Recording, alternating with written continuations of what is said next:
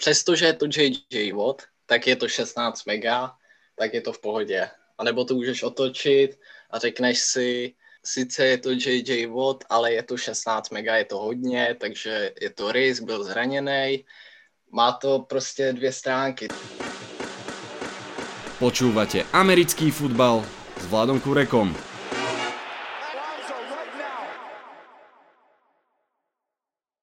Volám sa Vladokurek a hlásim sa vám z domácej verzie štúdia 8.0.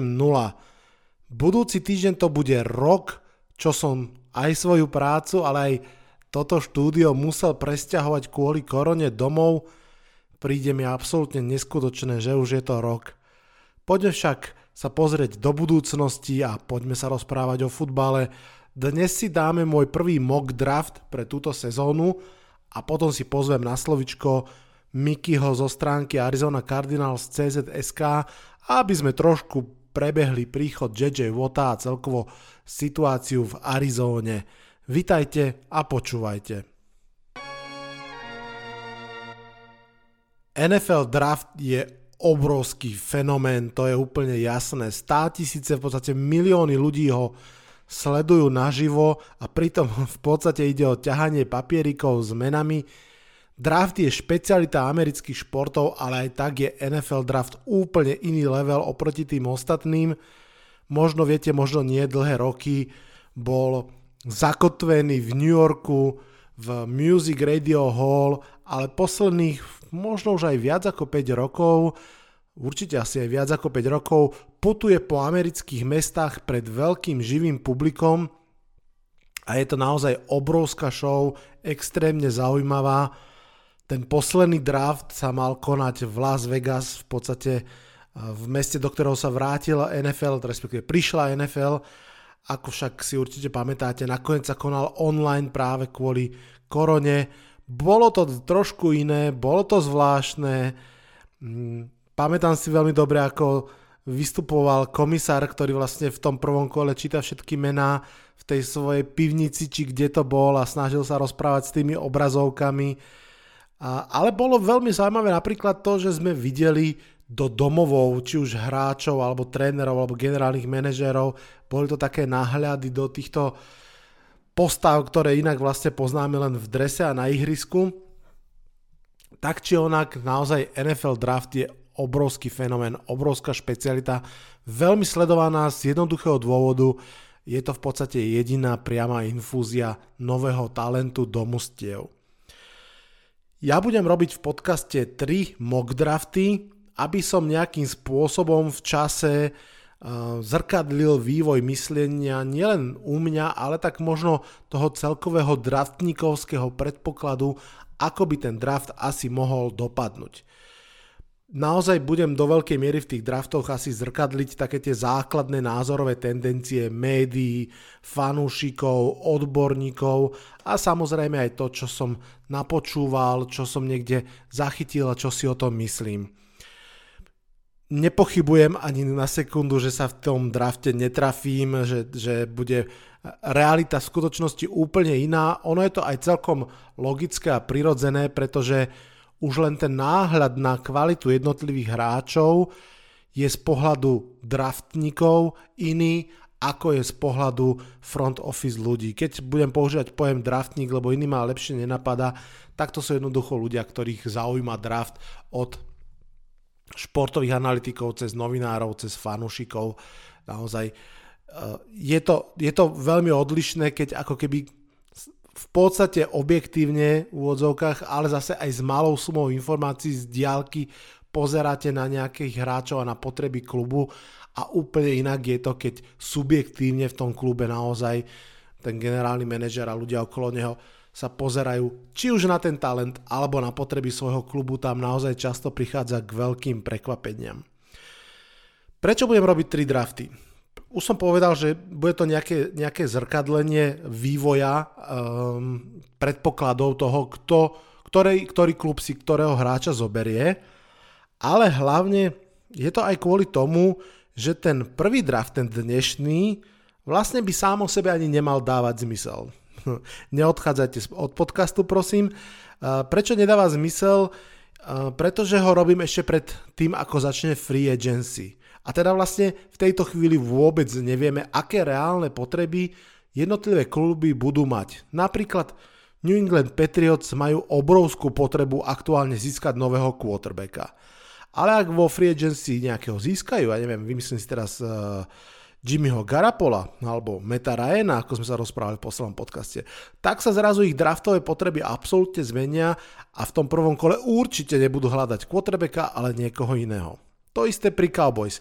V tejto chvíli každý mock draft na svete im prisudzuje obráncu a špecificky ešte cornera.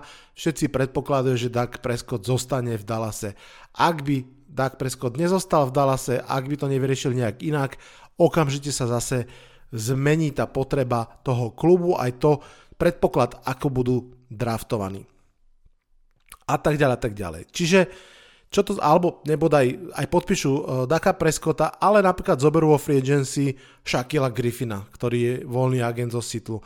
Zrazu tá potreba aj cornera padne a možno, že budú draftovať linemana. Prečo teda vôbec robiť draft ešte pred free agency? Na to sú dve odpovede. Tá prvá je, lebo je to zábava. A celkom veľká musím povedať. Naozaj mock drafty vám ponúkajú ako keby taký ďalší level vnímania NFL, mm, pre mňa osobne veľmi blízky. Ja som vždy, aj keď e, som sa hral na počítači, ja neviem, fotbal alebo niečo, tak vždy ma bavili hry, ktoré boli skôr zamerané na manažovanie a stratégiu toho fotbalu ako štikanie toho FIFA futbaliku klasického, že robiť fintičky s joystickom. Takže je to pre mňa zábava, teda nielen pre mňa. A teda Druhý dôvod je, že je to super východisko pre tie ďalšie moky. Je to taký základný prvý blok, základné pozrete sa, ten prvý tábor, ktorého si, ktorý si postavíte a z ktorého potom leziete na kopec a potom je fajn sa pozrieť dozadu a povedať si, že aha, takto sa menilo vníma, vnímanie uh, na potreby daného klubu alebo možno aj na, pot, alebo aj na to, že ktorý hráč ako vysoko v tom drafte môže ísť, pretože ono to nie je len o tom, koho potrebuje Dallas Cowboys alebo Cincinnati Bengals. Je to aj o tom, ktorý quarterback pôjde vyššie, ktorý corner pôjde ako prvý, koho považujeme za lepšieho, kto z tých eh, štyroch najlepších eh, wide receiverov pôjde ako štvrtý a tak ďalej. A toto všetko sa dá krásne potom v čase rozložiť. Takže suma sumárom budem robiť tri drafty, tento prvý pred free agency, potom druhý po prvej vlne free agency a tretí tesne pred draftom samotným. V každom z týchto troch mokov sa budem pozerať na ten draft z pohľadu klubov, teda nie, nebudem draftovať v tom moku tak, ako si myslím ja, že by mali tie kluby si um, vybrať nového hráča, ale skôr sa budem snažiť trafiť do ich vnímania, typnúť si, že čo by asi chceli naozaj v tej chvíli urobiť. Ešte jedno alebo dve základné pravidlá. V tomto prvom mock drafte a pravdepodobne ani v druhom nebudem tradovať. Hoci trady sú prirodzenou súčasťou e, samotného procesu draftu a veľmi prirodzene rozbijajú to poradie a menia ho úplne dramaticky, ale keďže si chcem vystávať ten pôvodný prvý tábor, tak naozaj nechcem tam tými trademi prehadzovať to poradie nechám to, nechám to v tom poradí, akom aktuálne tie kluby sú.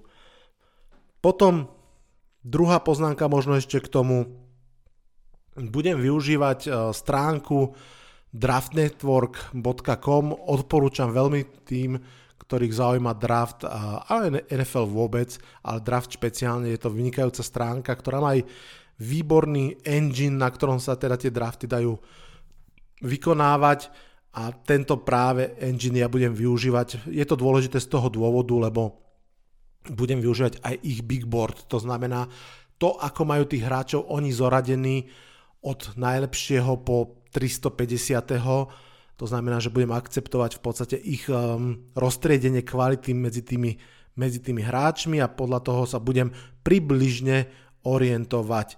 Samozrejme, Chalani sú veľkí, veľkí makači a mm, ja osobne dávam ich e, bigboardu prednosť naozaj aj pred tými veľmi vychytenými, ja neviem, od ESPN a podobne. No a ďalšie pravidlo, pochopiteľne nebudem draftovať úplne automaticky, to znamená v tom poradí, ako sú tí hráči v tom borde zoradení, pretože budem robiť asi to isté, čo robia kluby. To znamená hľadať nejakú symbiózu medzi best player available a potrebami klubu. To znamená, že samozrejme každý klub sa snaží draftnúť čo najlepšieho hráča, ale zároveň s ohľadom na to, kde ich extrémne veľmi tlačí to pánka. Ak ich netlačí vôbec skoro nikde, tak naozaj vtedy majú ten obrovský luxus zobrať proste kvalitného hráča, pretože to dáva zmysel jednoducho. Naopak, keď veľmi sa pozeráte na svoje vlastné potreby a menej na kvalitu reálnych hráčov, tak sa často stáva, že robíte tzv. reach, to znamená, že siahnete príliš hlboko. Jednoduchý príklad, klub má extrémne veľkú potrebu na pozícii wide receivera, ako napríklad Giants. Nebudú žiadni z tých prvých štyroch wide receiverov k dispozícii na 11. mieste, ale my proste potrebujeme wide receiver, tak zoberú aj toho 5 hoci ten reálne, vymýšľam si, v tej kvalite patrí až možno na nejaké 30. miesto. To znamená, ríčili za ním, lebo uprednostnili tú potrebu pred tými ďalšími desiatimi hráčmi, ktorí boli o mnoho lepší, ale akurát na iných pozíciách, ako si Giants mysleli, že je potrebné. Málo kedy sa takýto rič oplatí, naopak o mnoho viac sa oplatí stekovať, to znamená zhromaždiť veľmi dobrých hráčov, kľudne aj na jednu pozíciu. V zásade neexistuje nič také ako priveľa, ja neviem, kvalitných uh, defenzívnych endov alebo cornerov alebo niečo podobné.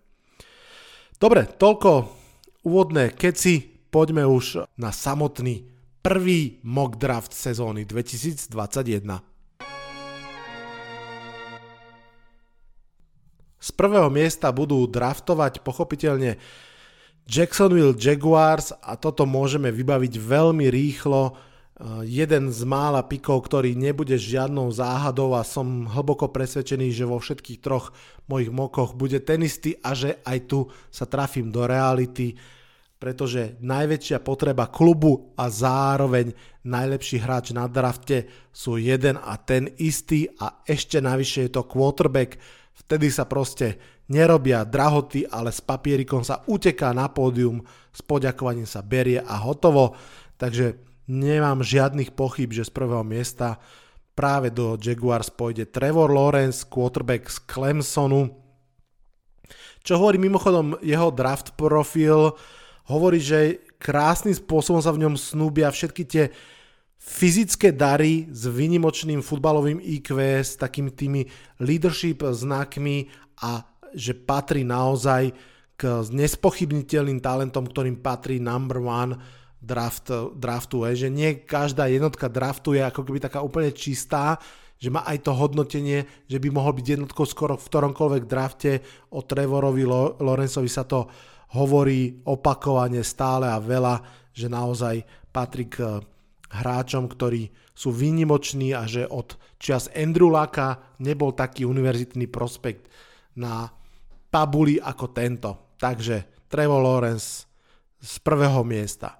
Druhé miesto, tam sú New York Jets a tu na bude začínať draft reálne. Pretože tu máme klub, ktorý už má mladého quarterbacka, ale zároveň má za sebou zlé sezóny, má nové vedenie, má nového trénera a má pred sebou v podstate tri možnosti. Môžu si zobrať nového quarterbacka, môžu si nechať starého, to znamená Sema Darnolda a draftovať z druhého miesta najlepšieho možného hráča, alebo si môžu nechať Sema Darnolda, tradenúť dole s niekým, kto naopak bude chcieť quarterbacka a nabrať za to kopu pikov. Reálne si poďme povedať, že v podstate asi to jediné naozaj zlé riešenie je to stredné, to druhé, to znamená nechať si Darnolda a z druhého miesta draftnúť niekoho, a to z toho dôvodu, že ak máte možnosť, ak nepotrebujete quarterbacka a máte možnosť tradnúť dole, tak to proste musíte urobiť, lebo za to, aj keby ste hneď dostali, že jeden, jedno prvé kolo, dve druhé kola navyše, tak to je proste fantastický draftový kapitál a za druhé miesto draftu kľudne môžete dostať aj viacej. Čo urobia Jets je zatiaľ stále otázka, ja sa prikláňam k tomu, že to bude tá prvá možnosť, to znamená, že si zoberú nového quarterbacka a tak to bude aj v tomto mock drafte. Otázka je ktorého. Ja som dlho vnímal to, že NFL a tí draftníci okolo vnímajú Justina Fieldsa ako, ako dvojku quarterbacka z Ohio, ale treba povedať, že Zach Wilson, quarterback z BYU, je naozaj quarterbackom, ktorý výrazne ide hore, že naozaj jeho jeho renomé rastie. A to napriek tomu, že práve Justin Fields v playoff univerzitnej ligy porazil Trevora Lorenza, tam naozaj si zažil aj on taký hype, ale odvtedy um, sa stále viac hovorí o Zakovi Wilsonovi, naozaj to bude aj moja voľba pre New York Jets. Keď som si pozeral, čo o ňom na stránke Draft Network píšu, tak naozaj ho tam veľmi, veľmi chvália. Um, chvália jeho atleticizmus naozaj, že môže byť e, veľmi silnou hrozbou v tzv. tých zone read dizajnoch, že naozaj núti superov brániť o jedného hráča ako keby navyše, že musia rátať s tým, že aj on bude, uh, že si nechá tú loptu a že bude hrať nohami. V tej passing game naozaj má niekoľko akože fantastických zápasov, hlavne v tej sezóne 2019 ešte a niektoré jeho featurey, ak to tak môžeme povedať ako quarterbacka, sa považujú naozaj za unikátne, za rare, hej. Samozrejme, výborne, výborná práca s loptou, timing, anticipácia, tie naozaj má elitné podľa draftových expertov a nebudem sa čudovať, ak si ho New York Jets naozaj zoberú z druhého miesta, tak ako to tu ja predpokladám. Tretie miesto Miami Dolphins, opäť mužstvo, ktoré by veľmi rádo draftlo dole a je dosť možné, že v realite sa tomu tak stane. V tomto moku to nie je možné. Či ich quarterbackom Tua Tangoailoa alebo nebude aj Deshaun Watson, to uvidíme.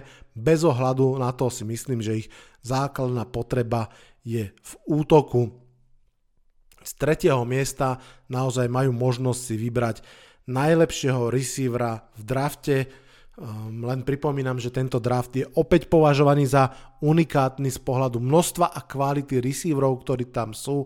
No a tým najlepším podľa mnohých je Jamar Chase, wide receiver z LSU, takže toho naozaj vyberám.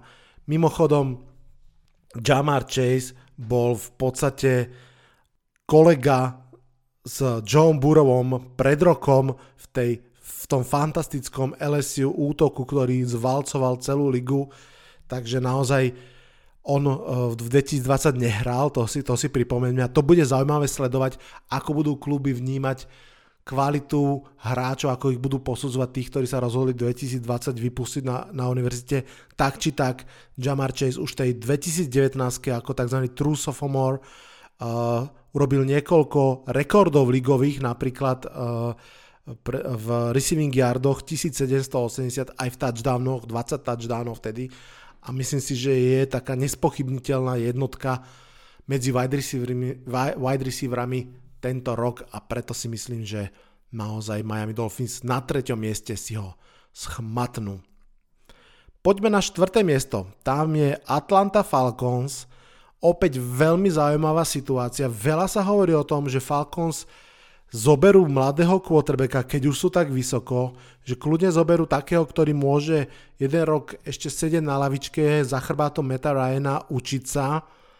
Je to veľmi pravdepodobná možnosť. Samozrejme takisto môžu tiež siahnuť po kvalitnom receiverovi. Jasne, majú veľmi silnú dvojicu Julio Jones, Calvin Ridley, ale predsa len Julio Jones už sa blíži k tomu Zenitu pravdepodobne aj tie zranenia sa trošku kopia, takže možno naozaj mohutný receiver, ktorý by nahradil tohto mohutného receivera, by sa hodil. Kyle Pitts, to meno budem ešte spomínať. Veľmi by potrebovali niekoho aj do obrany, ale z tretieho miesta tam nie je podľa mňa žiaden hráč, ktorý by bol hodný takto vysokého piku. Takže ja v tomto moku, vážení fanúšikovia Atlanty Falcons, vám posielam quarterbacka Justin Fields, quarterback z Ohio, naozaj ešte nedávno jasná quarterback dvojka, teraz sa o ňom hovorí ako quarterback trojke. Ježo trošku naznačoval v predposlednom podcaste alebo v poslednom, že, že tí Ohio quarterbacki zase až takú slávu v NFL neporobili. Naposledy z Ohio prišiel Dwayne Haskins, ak sa nemýlim, a to nebola až taká sláva, ale verme tomu, že Justin Fields bude lepší a posielam ho teda do Atlanty Falcons. Poďme na 5. miesto. Cincinnati Bengals. Za mňa jeden z tých veľmi jasných pikov, podľa mňa Cincinnati, ak nedraftnú dole, ak sa tam nebudú robiť ešte väčšie zmeny kvôli quarterbackom, budú brať z 5. miesta ofenzívneho linemana, majú na výber dvoch vynikajúcich. Ja možno trošku prekvapivo vyberiem toho, ktorý občas býva spomínaný ako skôr ten druhý, Rashan Slater, ofenzívny tackle z Northwestern. Vyberám ho práve preto, že on nemusí hrať iba tekla, ale naozaj je extrémne univerzálny, môže hrať všetky pozície na line, dokonca aj centra. A mám pocit, že tým, že ho môžu posúvať môžu si veľmi pomôcť. Je často porovnávaný s Jonahom Williamsom, ktorého práve Bengals pred eh, dvoma rokmi, ak sa nemilím, draftli, takže môžu veľmi pekne spolu spolupracovať. Ja si myslím, že, že jeho kariéra bude skôr na pozícii garda, možno dokonca až na pozícii centra, ale tam si myslím, že sa dostane postupne. Každopádne Rashan Slater pre Cincinnati Bengals. No a poďme na 6. miesto. Tam čakajú Philadelphia Eagles. Tam sa očakáva inekcia do ofenzívy, hoci aj pred eh, rokom brali vlastne v prvom kole wide receivera. Veľmi sa sem pýta podľa mňa Kyle Pitts, tight end z Floridy, mm, nie len preto, že je to tight end a Zach Ertz, ich elitný tight end pravdepodobne odíde, ale práve preto, že Kapic jednoducho je o mnoho viac ako tight end. Je to vynikajúci receiver, fantasticky vysoký, neskutočne ohybný aj v bokoch na, na svoju výšku a na svoju váhu. Mnohí hovoria, že ho treba brať ako tzv. X wide receivera, to znamená naozaj, že to je wide receiver, ktorý vie hrať na kraji, ktorý vie hrať fyzicky, ktorý je dominantný v red zone. Predstavte si Deza Bryanta, ten štýl receivera. Myslím si, že by tu uh, dával zmysel aj Pinay Sewell, uh, najvyššie um, za, za, alebo najkvalitnejší tackle ligy podľa mnohých. Ja si myslím, že vôbec nie je mimo otázka, či náhodou Philadelphia nebude draftovať quarterbacka. Odišiel im Carson Wentz, absolvent uh, North Dakota States do Colts a iný absolvent tej istej školy North Dakota States, Trey Lance, quarterback je na borde. Je to quarterback, ktorý patrí k tým takým v odzokách surovším, že ešte nie je vybrúsený úplne, ale má naozaj veľmi nádejnú budúcnosť, ako tak mám povedať. A kľudne sa naozaj môže stať, že, že Philadelphia siahne po ďalšom quarterbackovi. Hovorí sa, že dobrý hráč vo vašom mústve nemôže byť prekážkou pre draftovanie vynikajúceho hráča. Otázka je, či teda Trey Lance je vynikajúci hráč, ale minimálne si myslím, že má predraftové lepšie hodnotenie, ako, ako mal svoj času Jalen Hurts. Uvidíme. Tak či tak, ja draftujem Kyla Pizza, Tidenda z Floridy pre Philadelphia Eagles 6 stôp uh, a 6 palcov vysoký, naozaj hra fantasticky na svoju výšku, uh, viac veľký, veľký receiver ako, ako tight end, naozaj vie hrať v slote, vie hrať uh, na kraji, vie hrať s rukami uh, v zemi, to znamená ako blokujúci tight end. Skvelý, skvelý hráč, úprimne ako fanúšik Giants to ťažko rozdýchávam, že ho musím draftnúť superovi do divízie strašne by som chcel do Giants, ale myslím si, že je malá šanca, že padne tak nízko. Takže u mňa ide na 6. miesto do Filadelfie. Na 7. mieste draftujú Detroit Lions.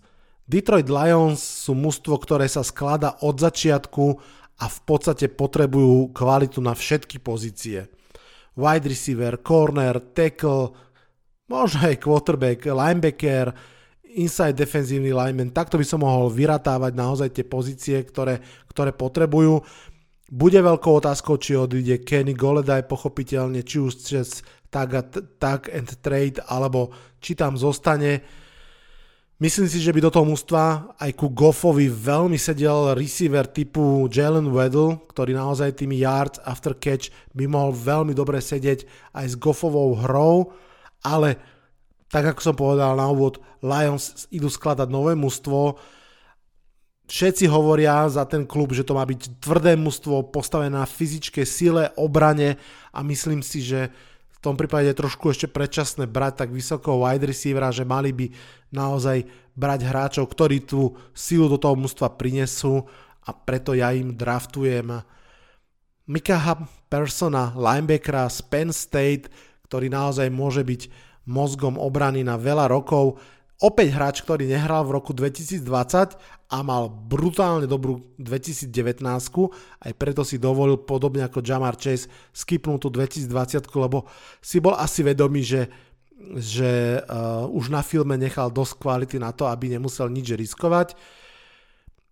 On začínal ako pass rusher, uh, teraz vlastne hrá skôr stredného linebackera, ale vie hrať aj krajného linebackera, to je strašne dôležité, lebo teda je to linebacker, ktorý neschádza ihrisk, z ihriska pri treťom dávne, ale vie ako keby naozaj rašovať pásera aj, aj v tých tretích dávnoch a tým pádom tá jeho kvalita je o toho väčšia, že je na ihrisku počas celého toho obdobia, ako je obrana na ihrisku, naozaj z môjho pohľadu long term starting Mike pre obranu Lions.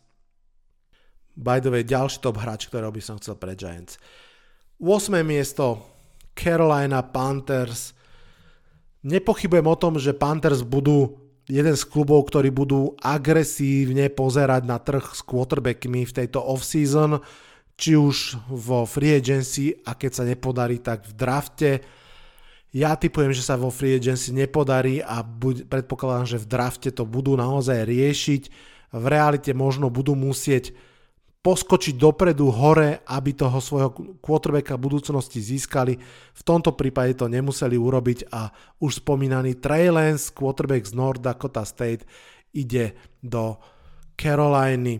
Bridgewater, ako sa jeho prezvisko naznačuje, bude tým bridge quarterbackom. Viem si predstaviť, že nielen, že odohrá začiatok sezóny, ale pokojne aj možno jej výraznú alebo celú časť Trey Lance patrí k tým quarterbackom, ktorí ešte trošku potrebujú dobrúsiť, ale môže to byť naozaj budúcnosť Caroliny.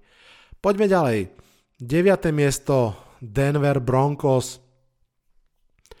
Keď by sme sa pozreli na top needs, ako ich aj Draft Network uvádza, corner, edge, linebacker, inside defenzívny lineman, obrana, obrana, obrana, úplne jasné smerovanie. Navyše myslím si, že Chcú dať ešte priestor svojmu Drew Lockovi na pozícii quarterbacka, tým pádom nie je čo riešiť. Na borde je najlepší corner ligy stále Caleb Fairley z Virginia Tech a to je teda môj draft pick pre Denver Broncos. Čo o ňom hovoria na Draft Network? Caleb Fairley, hoci je pomerne nový na pozícii, mimochodom uh, on vlastne predtým hral wide receivera a myslím, že dokonca aj quarterbacka, čiže naozaj cornera hrá len asi 2,5 roka na univerzite, tak napriek tomu, že je nový na tej pozícii, na tom filme to absolútne nie je vidieť. Fakt má fantastický blend tých fyzických predpokladov na, na hru cornera, to znamená, že má výšku, je, je nielen teda vysoký, ale ako keby dočiahne ďaleko, neviem to presne z angličtiny preložiť, ako oni rozlišujú size a length, to znamená, že, že nielen, že má centimetre, ale vie s tými centimetrami pracovať, asi takto poviem, má takú tú okamžitú rýchlosť uh, a je vynikajúci aj v man-to-man coverage, aj v zone coverage, takže naozaj Denver Broncos budú veľmi radi, ak im tento corner padne do náručia. Poďme na 10. miesto. Dallas Cowboys. Tu vieme asi len to, že Dallas nepotrebuje receiverov, tých má naozaj dosť. Potrebuje zlepšiť obranu, potrebuje zlepšiť ofenzívnu lineu. Stále v tomto prípade vidíme, že ešte uh, je špičkový corner aj špičkový tackle k dispozícii.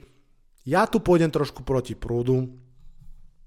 Budem jemne predpokladať, že tú pozíciu v secondary budú sa snažiť vyriešiť viac v free agency a tak ako ten board sa skladá, vyberám pre Dallas Cowboys ofenzívneho tekla Penaj Suela, podľa mnohých druhého najlepšieho hráča celého boardu. Penaj Suel je teda ofenzívny tackle z Oregonu, 6 stôp a 5 palcov, vysoký chlapisko, 325 libier a to je iba junior, naozaj je to typický ľavý tackle, ale myslím si, že môže napríklad začať úplne v pohode na pravom teklovi, ak bude Tyron Smith ešte OK, no a potom sa môže časom presunúť, naozaj mám pocit, že dokonca, aj keby to bolo switchnuté naopak, že Pinay Suvel by išiel do Bengals a tu by zostal Slater, tak aj ten Slater by dával pre Dallas Cowboys veľký zmysel. Takže toto je môj pick pre nich. No a dajme si ešte aj 11. miesto New York Football Giants. Pitts je preč, Jamar Chase je preč, Fairley a Person sú preč, obidvaja teklovia sú preč, naozaj to sú zrovna všetko top voľby z môjho pohľadu pre Giants. Zostávajú k dispozícii ešte Jalen Weddle, Patrick Surtain, second, vynikajúci corner, Devonta Smith, ďalší wide receiver a potom dvojica edge rusherov Quittipe a Gregory Russo. Z môjho pohľadu, poznáte ma, podľa mňa útok má prednosť a podobne ako pri Cowboys, aj v tomto prípade teda budem vyberať to, akým spôsobom pomôcť najlepš- útoku toho mužstva Nevieme, ako dopadne vo free agency, zatiaľ teda žiaden wide receiver neprišiel a preto si myslím, že musím jedného vybrať ja. Mimochodom mám k dispozícii troch hráčov z Alabamy, uh, Weddle, Certain aj Devonta Smith, no a ja vyberám práve Jelena Wedla, wide receivera z Alabamy. Mimochodom z Alabama má Joe Judge veľmi silné connection, bol tam uh, asistentom trénera uh, niekoľko rokov, takže možno trošku taký nový Beckham pre Giants, pretože naozaj Jalen Weddle je považovaný za najrychlejšieho z wide receiverov a jeho obrovsky silnou stránkou je to, že má fantastický yards after catch, že presne to, čo robieval aj Beckham, že dokázal z 5 yardového slentu urobiť 30 yardový zisk lopty. Dajme si jingle a pokračujeme. Na 12. mieste už netrpezlivo podupkávajú zástupcovia San Francisco 49ers. Toto bude tiež ďalšia zaujímavá kryžovatka v tom drafte, pretože veľmi sa tu ponúka corner, najvyššie stále ešte v hre druhý najlepší, už spomínaný Patrick Surtain. Môže sa tu uh, objaviť Mac Jones, piatý quarterback, ktorý by už tým pádom išiel, ak napríklad e, Jimmy Garapolo odíde z klubu, takisto tu môže byť v hre aj tackle, ale teda môjim pikom je Patrick Surtain, second corner z Alabamy, syn úspešného otca, hráča dlhoročného za Miami, takže je to hráč, ktorý má NFL v krvi naozaj a podľa Draft Network je to teda chalanko, ktorý naozaj môže vynikajúco fungovať ako boundary corner, to znamená, že hrať na čiare, kde naozaj dokáže uh, brániť uh, svoju tretinu pola takmer sám, má na to aj dĺžku, aj, aj výskok, naozaj vie pracovať aj v priestore, vie sa rýchlo otočiť a pokryť uh, wide receiverov. 13. miesto LA Chargers. Po neistotách trochu istoty bol by som úprimne v absolútnom šoku, ak by LA Chargers na tejto pozícii nezobrali pozíciu do ofenzívnej línie. Myslím si, že naozaj ich mladý quarterback jednoducho potrebuje mať lepšiu ofenzívnu líniu.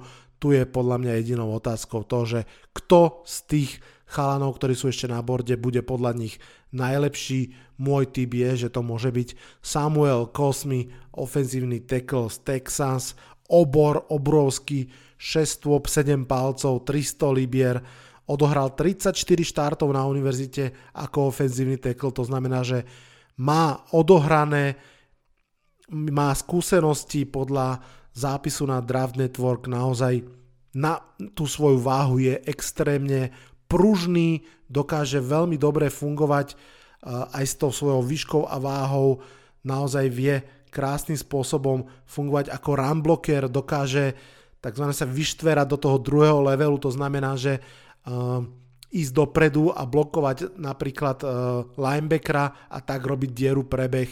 Vynikajúci prospekt, ktorý by mal urobiť radosť uh, útoku LA Chargers.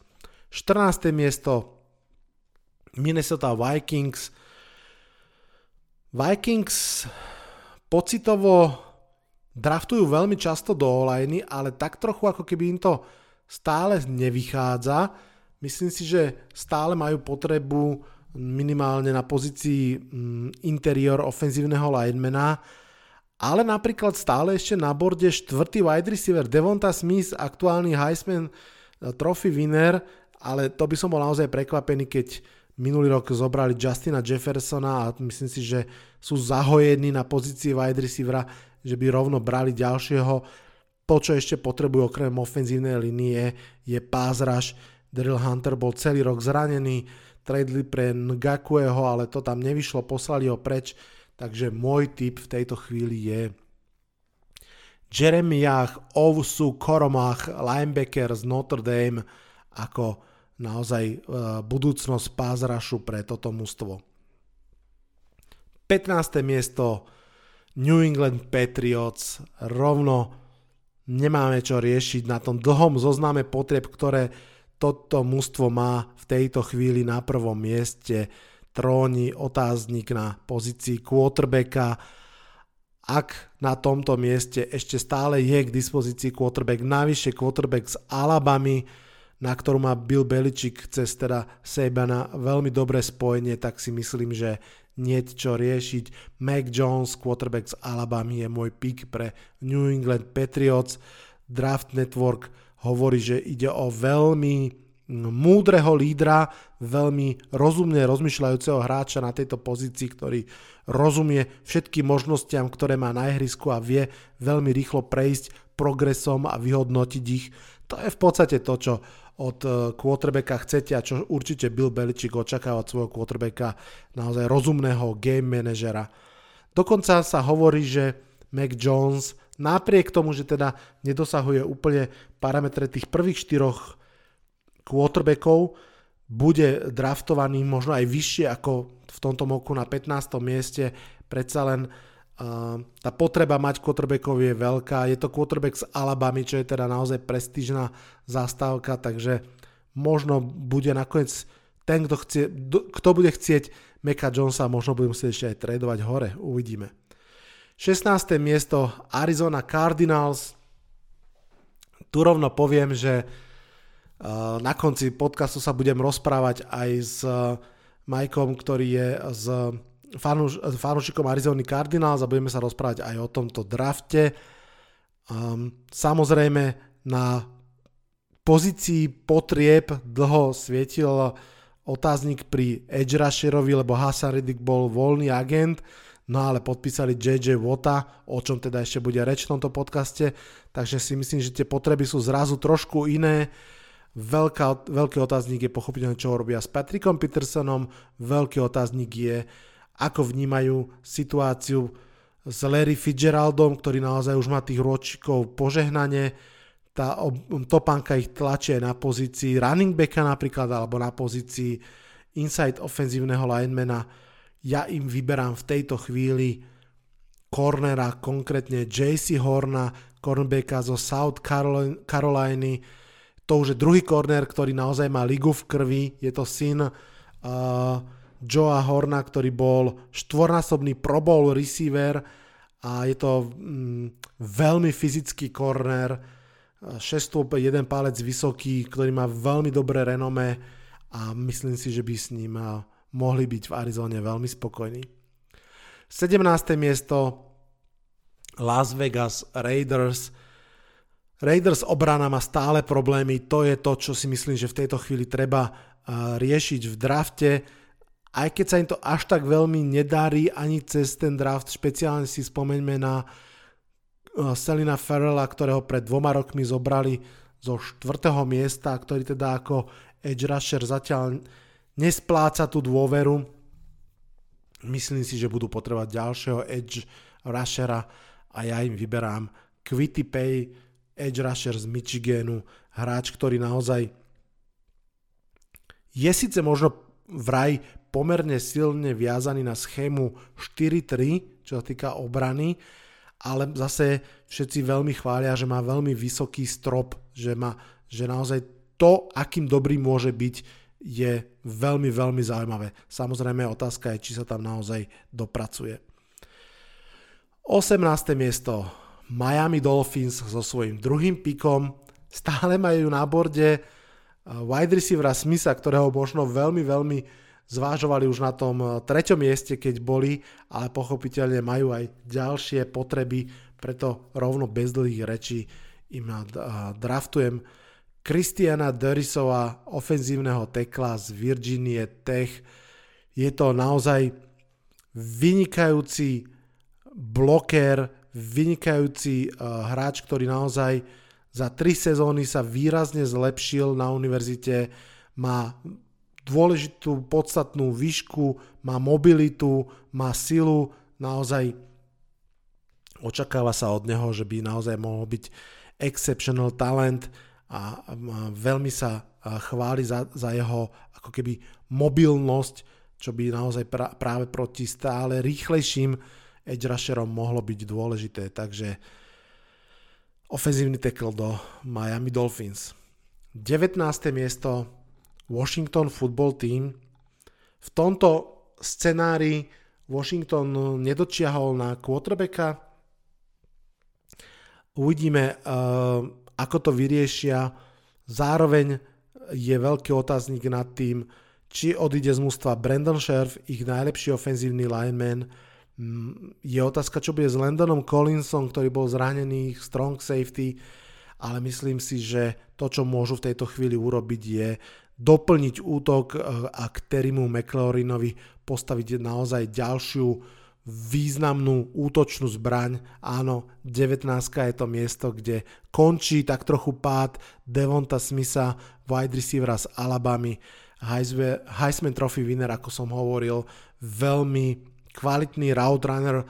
Jeho v podstate jediný dôvod, prečo ho ja osobne dávam trošku ďalej od tých prvých troch receiverov je to, že extrémne chudúčky. On je pomerne vysoký, je vyšší ako, ako Waddle, ale je naozaj extrémne chudúčky. Hovorí sa, že má pod 70 kg, čo môže byť NFL trošku problém, ako náhle tam príde na, naozaj k tej hre telom.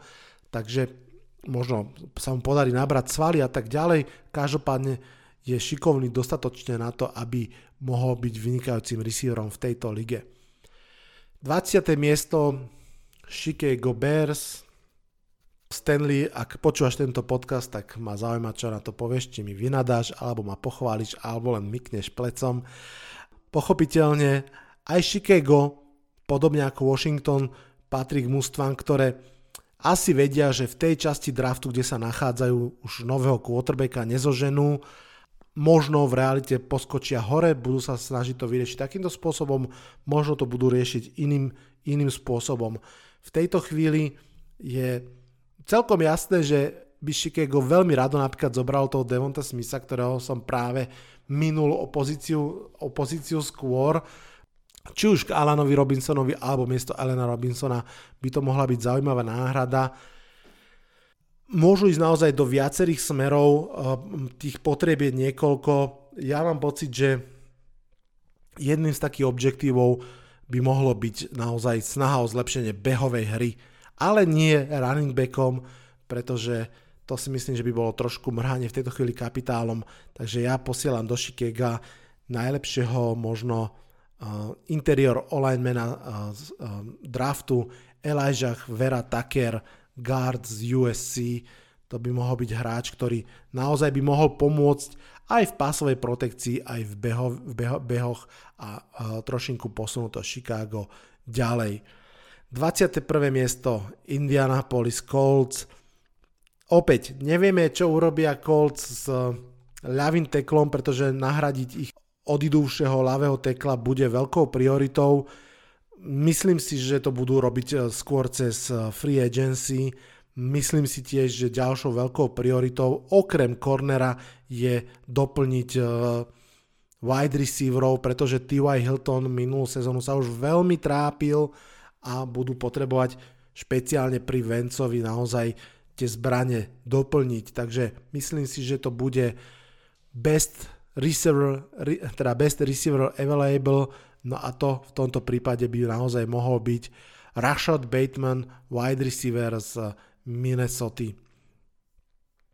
Batman uh, naozaj o ňom sa hovorí, že strašne veľa takých tých drobností robí vynikajúco, že on v žiadnej z nich asi nie je úplne že najlepší, ale všetky robí tak veľmi dobre, že ten celkový balíček je extrémne slubný a na Draft Network mu predpovedajú multiple Pro Bowl potential, takže uvidíme.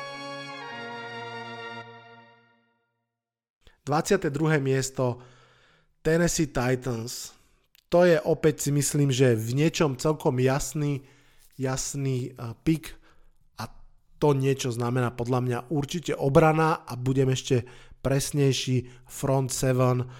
Tennessee Titans majú veľký problém s pazrašom, to bolo vidieť extrémne celú sezónu aj v playoff, ale vôbec majú veľký problém s tou prednou časťou obrany a práve preto si myslím, že nakoniec možno ani nesiahnu po Pázrašerovi, ktorí sú trošku takí otázni túto sezónu, ale po najlepšom inside defenzívnom linemanovi celej ligy Christian Barmore z Alabamy, naozaj taký ten obor uprostred defenzívnej liney, ktorý dokáže vyvinúť tlak, dokáže na seba naviazať viacerých hráčov.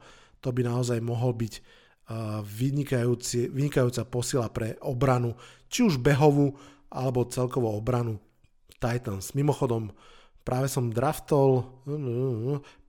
hráča z Alabamy, z tejto meky univerzitného futbalu. Poďme ďalej. 23. miesto New York Jets sú na hodinách a bez veľkého váhania im rovno posielam posilu do obrany. Už sme si povedali, že tým prvým pikom zobrali quarterbacka, majú dve prvé kola, v, teda dva piky v prvom kole. Mohli by brať aj wide receivera, pred rokom brali v druhom kole, a mohli by brať aj ofenzívneho tekla, toho pred rokom brali v prvom kole, ale myslím si, že ich nový tréner bude potrebovať posilniť obranu a hlavne secondary. Uvidíme, či tam príde Richard Sherman, ako predpokladám, ale či by prišiel, či by nie, tak Greg Newsom second cornerback z Northwestern je pre mňa pick. Mimochodom, toto je pick od Seattle Seahawks, ktorí majú za Jamala Adamsa, takže to aj celkom sedí, že by to bola secondary. 24. miesto na ňom čakajú Pittsburgh Steelers – Steelers vyzerali prvých 11 týždňov veľmi dobre, potom vyzerali kus horšie. Teraz uh, už sa vyjasnilo okolo Bena Rotisbergera asi pred dvoma dňami um, podpísal novú, respektíve re, rekonštruoval svoj kontrakt, výrazne ubral zo svojich peňažkov, aby mohol v Pittsburghu zostať. Uvidíme, pochopiteľne patria takisto k mústvám, ktoré majú problémy v ofenzívnej línii, pretože odchádza im ľavý tackle, ich starting center odišiel do dôchodku, to si myslím, že naozaj je v tejto chvíli priorita tohto mužstva. Druhou by mohla byť pozícia linebackera, predsa len pravdepodobne im odíde Bud Dupree.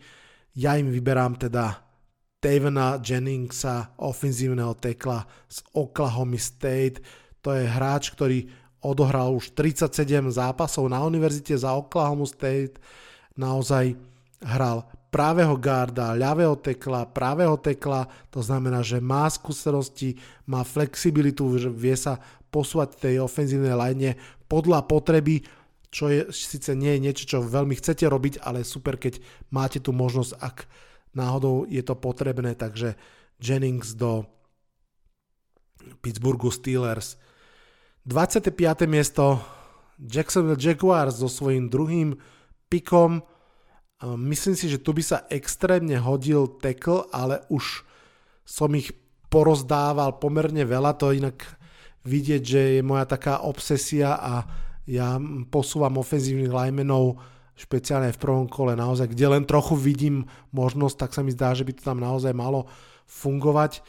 Jacksonville Jaguars takisto potrebujú mm, infúziu do obrany a posielam im preto Jalena Phillipsa, edge rushera z Miami. Poďme ďalej, 26. miesto Cleveland Browns, mužstvo, o ktorom vieme, že málo záujem o JJ Watta, mužstvo, ktoré vieme, že bude hľadať naozaj posilu na pozícii edge rushera, predsa len na jednej strane áno, majú Milesa Gereta, ale na tej druhej strane Oliver Vernon už je veľmi otázny s tým posledným zranením. Naozaj tam ich trošku bude tlačiť to pánka. Možno budú chcieť niekoho za Odela Beckema juniora, ak sa s ním rozlúčia, uvidíme.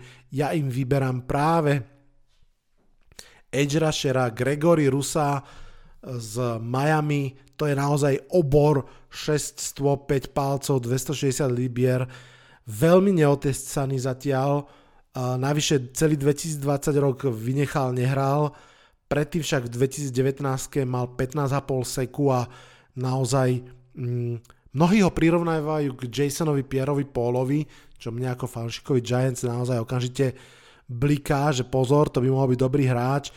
A podobne ako Jason Pierre Paul uh, je teraz v Miami, by the way, a naozaj má nielen tie fyzické predpoklady úžasné, ale takisto je neskutočne ako keby ešte neodtesaný. Hovorí sa o ňom, že aj v tej 2019 jednoducho vyhrával tie súboje a získal tie seky hlavne tou fyzickou dominanciou a že ešte musí veľmi docibriť tú techniku a ďalšie veci, pretože mm, to je ten obrovský rozdiel, že na univerzite mnohí hráči naozaj vyhrávajú vďaka svojim fyzickým uh, prednostiam, ale potom keď prídu do NFL zistia, že tam všetci sú takíto titáni, obry, siláci a tam už potom prichádza práve na tú techniku a ďalšie veci. Takže uh, Gregory Russo je trošku možno beh na dlhšiu trať, ale s obrovským potenciálom. 27. miesto Baltimore Ravens. Tu pôjde možno trošku mimo schémy, pretože vidím, že v mnohých, v mnohých draftoch sa im prisudzuje safety alebo corner, niekedy dokonca aj linebacker, hoci brali pred rokom Petrika Queena z LSU. Ja si myslím, že to, čo oni potrebujú, a zase je to také signifikantné pre mňa, ale naozaj potrebujú boost do ofenzívnej linie. Pripomeňme si, tesne pred sezónou skončil s kariérou Janda, potom sa v sezóne zranil Ronnie Stanley, hlavy tackle, myslím si, že naozaj to, že im vyberám Creeda Humphreyho, uh, ofenzívneho, inside ofenzívneho linemana z Oklahoma dáva absolútny zmysel. Viem si naozaj predstaviť, že toto je hráč, na ktorom Baltimore Ravens majú svoje oči. Opäť ide o veľmi skúseného hráča, 37 kariérnych štartov, z toho 36 uh, po sebe, uh, trojročný štarter, ktorý je naozaj takouto loďou uprostred ofenzívnej línie, najlepšie hrá ako center, je to ľavoruký center, čo je trošku tak akože zaujímavé samozrejme, jeden z mála v krajine, ale naozaj extrémne sa dajú nájsť a čítať, počuť chvály na jeho, či už tie fyzické tools, ale na jeho futbalové IQ. 28. miesto New Orleans Saints, Saints majú jednu z najťažších situácií v lige, čo sa týka cap spaceu, čo sa týka otáznikov na pozícii quarterbacka. Vôbec nevieme v tejto chvíli, či naozaj im neodíde niektorý z tých dôležitých hráčov a tým pádom neznikne diera na niektorej z pozícií.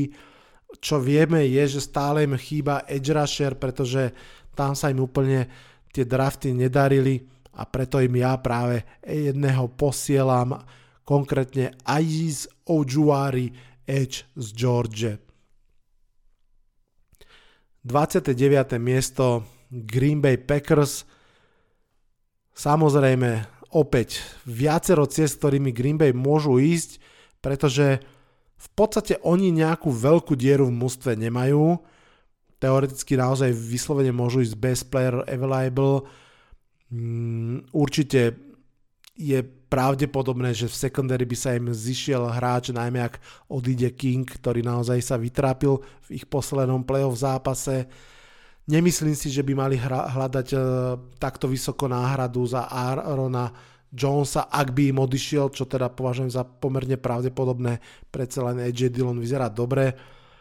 V mojom mock drafte sa dočkajú uh, wide receivera z prvého kola, prvého počas kariéry Arona Rodgersa, je to Terence Marshall, ďalší vynikajúci wide receiver z LSU, naozaj, on síce v tom 2019, ktorý som už spomínal, kedy LSU rozbilo celú ligu a všetky, všetky uh, rekordy, tak Terence Marshall bol vtedy ten, ten ďalší chalan v poradí, hej, že pretože naozaj tam bola strašne silná dvojica Jamar Chase a Justin Jefferson, ktorá, ktorá pohltila množstvo tých lôb a pochytala strašne veľa touchdownov, ale potom, čo teda Jamar Chase uh, 2020 uh, už nenastúpil a Justin Jefferson už bol v NFL, tak práve Terence Marshall bol jednotkou v LSU a okamžite sa ukázal ako vynikajúci hráč. Sice odohral iba 7 zápasov v tom 2020, ale naozaj v každom z nich mal cez 100 receiving yard, uh, yards uh, na zápas, uh, dvojnásobný počet touchdownov a naozaj veľmi, veľmi pochvalovaný mladý receiver navyše, ktorý je vraj vyslovene ako keby, že bez schémy, to znamená, že dokáže hrať čokoľvek, nie je určený pre nejakú konkrétnu úlohu a to si myslím, že napríklad by bolo niečo, čo by Matt LeFleur vedel využiť. Takže Terence Marshall, wide receiver LSU do Green Bay Packers 30. miesto Buffalo Bills. Matt Milano je free agent v tejto chvíli, takže ja to vnímam tak 50 na 50, či zostane alebo nie v klube. Takisto jedno z mústiev, ktoré malo veľký záujem o JJ Vota a potreboval by naozaj zlepšiť e, pázraž, ale ja tu na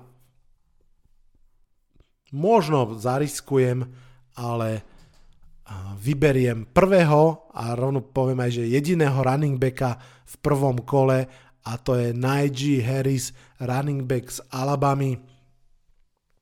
Alabama mala ten útok brutálne, brutálne našlapaný a Najee Harris sa v ňom absolútne nestratil, naozaj veľmi vysoký behač, ktorý je aj silný, aj odhodlaný, aj veľmi verzatilný, vie behať medzi tekle, tie tie ťažké behy, vie behať cez perimeter, to znamená obehnúť defenzívnu lineu.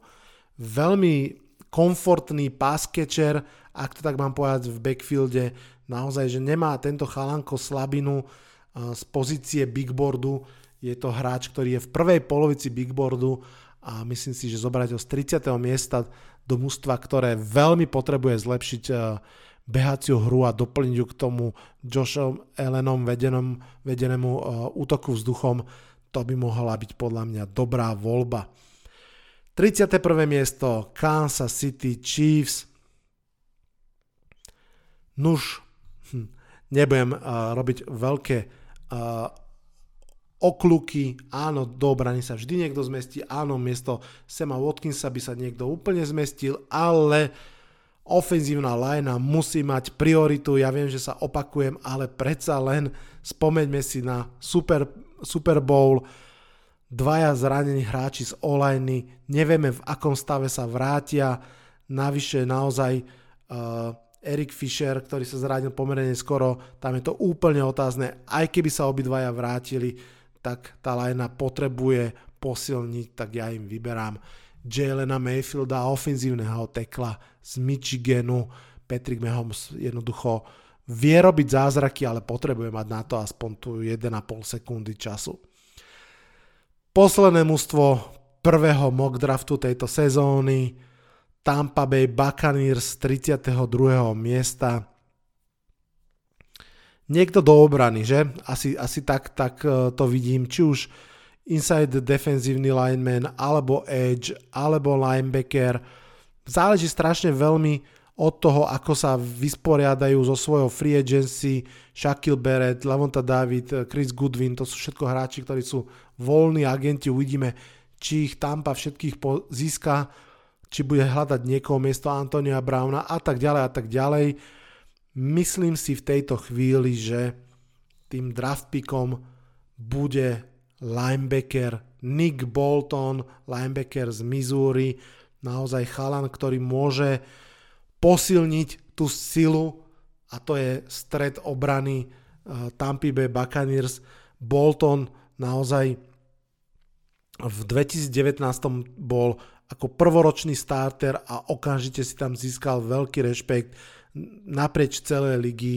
Uh, naozaj patril k hráčom s tou zelenou bodkou, to znamená, ktorí, ktorí sú režisérmi obrany a ktorí počúvajú pokyny z lavičky.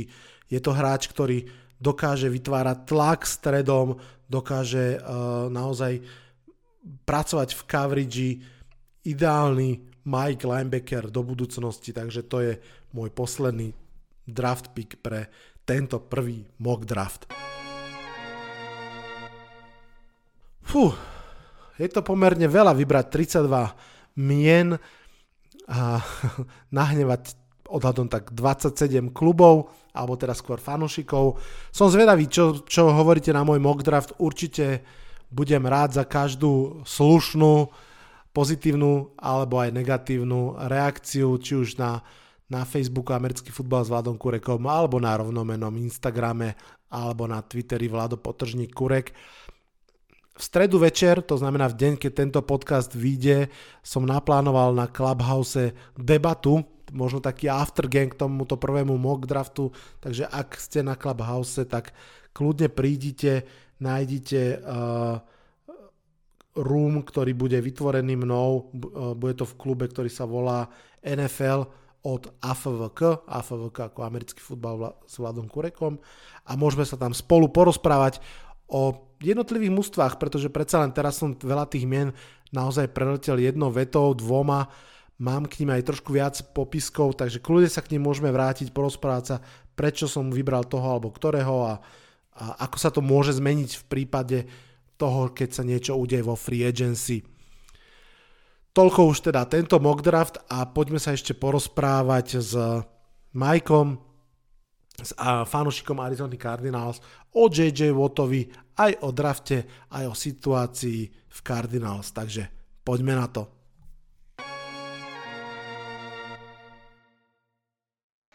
A ako som slúbil, v závere podcastu sa ešte vrátime k príchodu JJ Watta do Arizona Cardinals a veľmi sa teším, že mám pri virtuálnom mikrofóne Mikyho z facebookovej stránky Arizona Cardinals CZSK. Ahoj Miky, vítaj v podcaste. Zdravím a díky za pozvání. Som veľmi rád, predsa len príchod JJ Watta do Arizona Cardinals je veľká vec, už len z toho dôvodu, že ide o stále vynikajúceho hráča a zároveň aj z toho dôvodu, že Arizona nebola úplne najočakávanejšia destinácia, takže možno rovno bol si prekvapený. Ako to vnímaš? Tak zrovna Arizonu jsem teda absolutně nečekal. Uh, nejvíc jsem očekával a favorizoval Pittsburgh, kde má uh, dva bráchy. Pak vlastně v ten den, co podepsal v Cardinals, tak dal na, svůj, na svůj sociální síť tři týmy se zkrátkou SB56. Dal tam Packers, dal tam Bills a Browns, pokud se nemýlim. Mm-hmm. Takže Arizonu jsem fakt nečekal a byla to bomba, když jsem to zjistil. 28 miliónov na dva roky, z toho 23 miliónov garantovaných.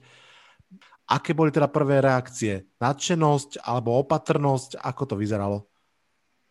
Tak tento příchod má dvě stránky, bych řekl. Je to věta, je to JJ Watt, přestože je to JJ Watt, tak je to 16 mega, tak je to v pohodě. A nebo to můžeš otočit a řekneš si, uh, sice je to JJ Watt, ale je to 16 mega, je to hodně, takže je to risk, byl zraněný. Má to prostě dvě stránky. No, já jsem zastáncem toho, že je to tak 50 na 50. No, je to drahý. Vlastně máme tam Redika, který měl 12,5 saků, teď se neočekává spíš, ho podepíšem tím, že ten platový strop bude těsnej. Teďka tam máme nějaký 3,5 mega, takže to bude složitý s tou D-lineou, no, tak uvidíme, třeba, třeba mě překvapí, no. Ja sa teda rovno opýtam aj na toho Ridika, lebo e, presne ako si naznačil, podpis JJ Vota tak trošku naznačuje, že Hasan Ridika teda asi Cardinals nepodpíšu, samozrejme nevieme, ale je to povedzme si, že menej reálne. Pred tým podpisom, aké boli očakávania Cardinals fanbázy, že ten Redick by mohol zostať, možno by mohol byť tegnutý, alebo sa skôr očakávalo, že ho klub pustí? No, co se týče Redika, tam se spíš očekávalo, že Garcio budou chtít nechat. A i teďka dokonce jsem našel někde s tím uh, podpisem Vota, že i před, po, i, i před přes tenhle podpis zůstanou prioritou Golden, Marcus Golden a Reddick furt. Takže mm-hmm. záleží, jestli tyhle dva hráči se toho dotknou, anebo jestli se toho dotkne třeba Patrick Peterson, cornerback, veterán, který se spíš neočekával, že se podepíše a s podpisem Vota je to ještě víc jako pravděpodobný, že teda odejde. No. Áno.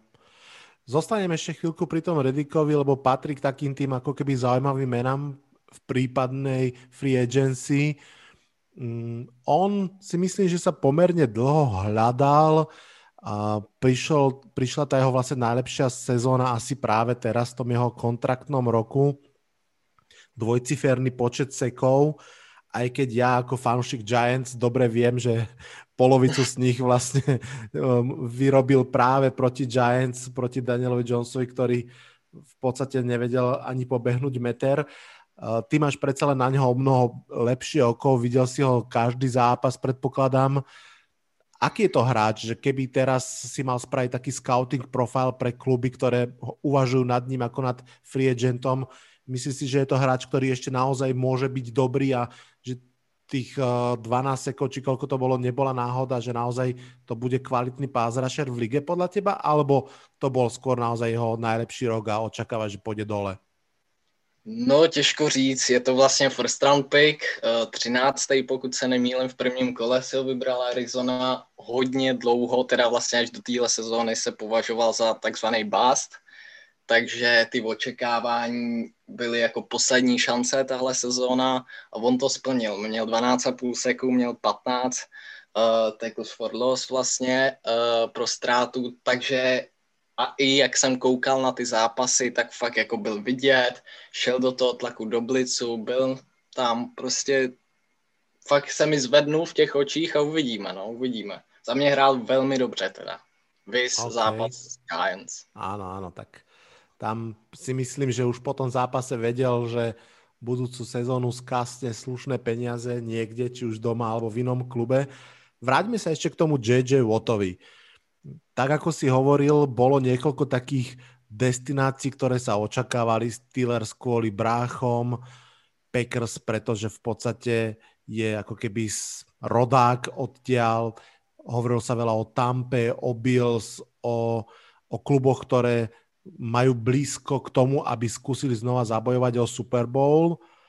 Cardinals sú slušné mužstvo na vzostupe, ale rozhodne nie sú top 5 alebo top 8 favorit. Čo si myslíš, že okrem tých slušných peňažkov rozhodlo v prospech toho, že JJ Watt išiel nakoniec do Cardinals? Alebo bolo to, myslíš, že hlavne kvôli tým peniazom? No, s tím musím souhlasit, s tím favoritem, že Cards opravdu nejsou ten prvních pět top týmů. Uh, může to být Černý kůň, i vlastně minulou sezónu se o tom spekulovalo, to, to, to úplně nedopadlo a teďka ani vlastně favorit to úplně není, je to ten Černý kůň, jak říkám. Uh, ty peníze hrály podle mě velkou roli nakonec, je tam DeAndre Hopkins, kámoš z Houstonu, že? takže to podle mě taky velkou roli hrálo. Hlavně ty peníze, podle mě, no. Je to fakt hodně peněz. Je to možné. Um, čo, sa, čo sa udialo za posledný rok v Cardinals, že sa ako keby začínajú posúvať ďalej? Samozrejme, mm, jeden z takých tých úplne zásadných krokov urobila Arizona v podstate pred dvoma rokmi, keď sa rozhodla resetnúť pozíciu quarterbacka a mm, asi je jasné, že sa rozhodla dobre. Kyler Mary patrí k fantastickým mladým talentom. Um, čo si myslíš, že sú tie ako keby ďalšie silné stránky Arizona Cardinals? Tak myslím si, že to je, je to hodně mladý, nadějný tým. Uh, Kyler Murray hraje neskutečně, hrál neskutečně. Tam byl vlastně velký faktor toho, že Cards se rozhodli na místo Nika Bossy, velký posílání do D-line, právě upgradeovat tu pozici quarterbacka místo Rouzna, který o tom se snad ani nebudu bavit. Uh, to vneslo Hopkins, že jo, neskutečný trade, pátý kolo, nic. Takže neskutečný druhý v jardech nachytaný v NFL. Zvedá se to, zvedá se to a uvidíme. Třeba do třech let se dočkáme. No ja ti musím dať eh, za mňa úplne kľúčovú otázku. Aký je tvoj level spokojnosti, dôvery, očakávaní voči headcoachovi Kingsburymu? No, to je sporná otázka. Jako je takový nevyspytatelný, hodně agresivní, čtvrtý downy tam padaly v téhle sezóně, ať už úspěšný nebo neúspěšný, hrálo to fakt hodně. Plus k tomu přidala nedůvěra v kikra Gonzálese, který v klíčových momentech moc netrefoval. A bojím se toho, až se dostaneme do playoff, co tam vymyslí, ale třeba, třeba to zázračně vyhraje, třeba to zázračně prohraje, Uvidíme. Jasne, čak uh, myslím si, že teraz sme v tom období, kedy každá fanbáza má byť jednoznačne skôr optimistická. Už stará sezóna je preč a teraz sa treba pozerať uh, v ústrety tej novej. Ja musím za mňa povedať ako človek, ktorý Cardinals predsa len pozera z, trošku z diálky, ale predsa len myslím si, že tá sila na pozícii quarterbacka je veľmi, veľmi jasná, že to bol super pík, pochopiteľné. Uh, Nuke Hopkins, tak to bol proste darček jak, jak Brno za, za sklíčka a dva nožíky prestúpil, to je naozaj, že to je proste až nehoráznosť, ale ako keby super, že tam je vidieť, že to krásne funguje. Ja som veľmi opatrný voči tomu Kingsbury, zatiaľ som ako keby veľmi nevidel od neho to napríklad, čo som videl od Mata Leflera, že jednoznačne dal tomu mústvu pečať a že, že v tom prípade Packers e, sa zlepšili naozaj v ofenzíve. Tu mám pocit, že to skôr ťaha ten e, naturálny talent tých hráčov, ktorých som spomínal. Tam smeruje možno aj tá ďalšia otázka. Mm, máme pred sebou free agency, máme pred sebou draft, dajme tomu, že to free agency možno už uh, nejakým spôsobom to hlavne ste vlastne urobili tým, že ste podpísali JJ Vota. Aké sú podľa teba také nejaké hlavné potreby, ciele v drafte? Čo si myslíš, že by Cardinals mali urobiť v drafte? Záleží na Fitzovi. Jestli Fitz, Larry Fitzgerald podepíše ještě na jednu sezónu, bude věřit, tak bych pro toho white receivera ještě nešel. Pokud ne, tak bych pro něj šel druhý, třetí kolo možná, kdyby propad nějaký ten top wide receiver způsobu Jamar Chase či Devonta Smith nějakým způsobem, tak bych ho prostě na té 16 sebral. Uh,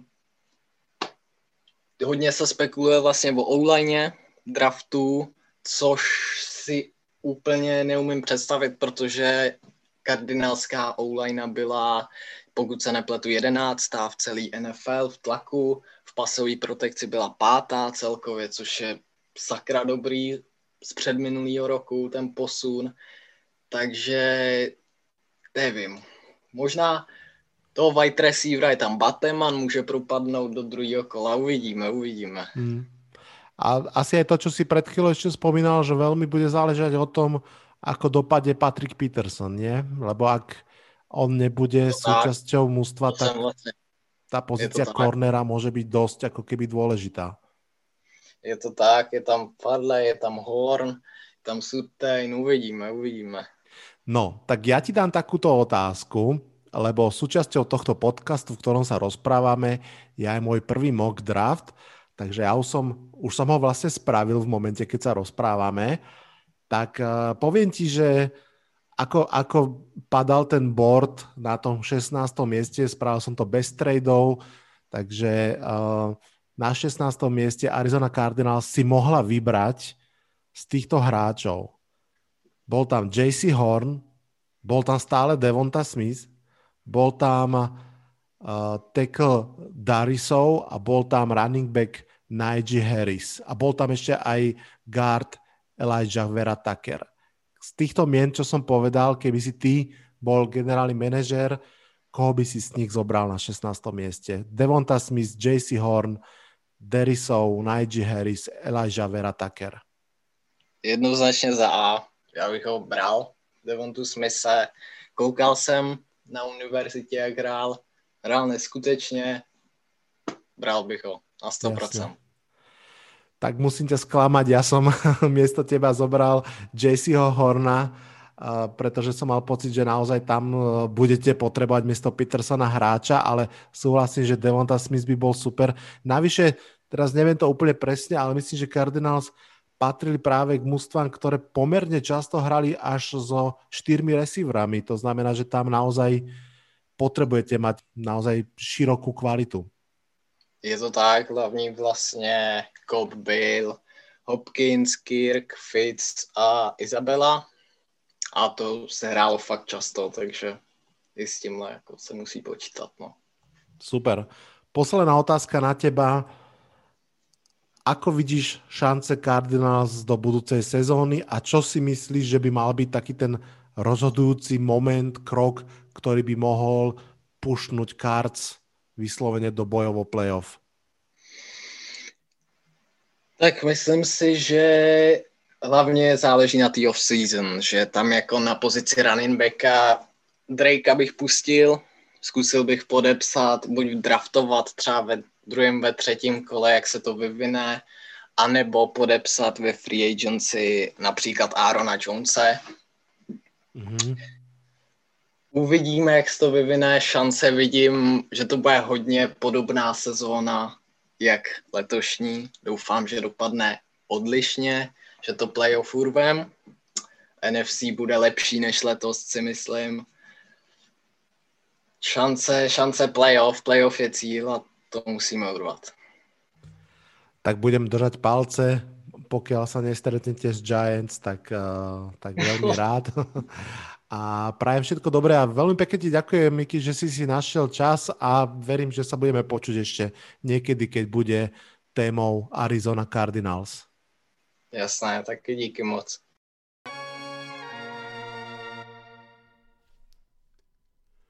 No, na dnešný podcast je to už naozaj všetko. Veľmi pekne ďakujem, že ste ho počúvali, veľmi pekne ďakujem, že ste stále verní tomuto podcastu, extrémne ma to teší. Pripomínam možnosť podebatiť na Clubhouse, pripomínam možnosť, že sa môžeme spolu rozprávať aj na Discorde, no a samozrejme na sociálnych sieťach, ktoré patria k tomuto podcastu. Ďalší diel podcastu už o týždeň bude, verím, extrémne zaujímavý pre fanušikov NFC East a špeciálne pre fanušikov Giants. Stretneme sa traja fanúšikovia Giants, aby sme sa spolu porozprávali o tom, aká bola uplynulá sezóna, čo hlavne očakávame od tejto off-season a čo čakáme od budúcej sezóny. Pre všetkých fanúšikov Giants, aj pre haterov Giants to bude povinné počúvanie. Ako host príde Samos The Main a ešte jeden host, takže teším sa už teraz. Na dnešný podcast je to už naozaj všetko. Odhlasujem sa z tohto podcastu Čaute, čaute.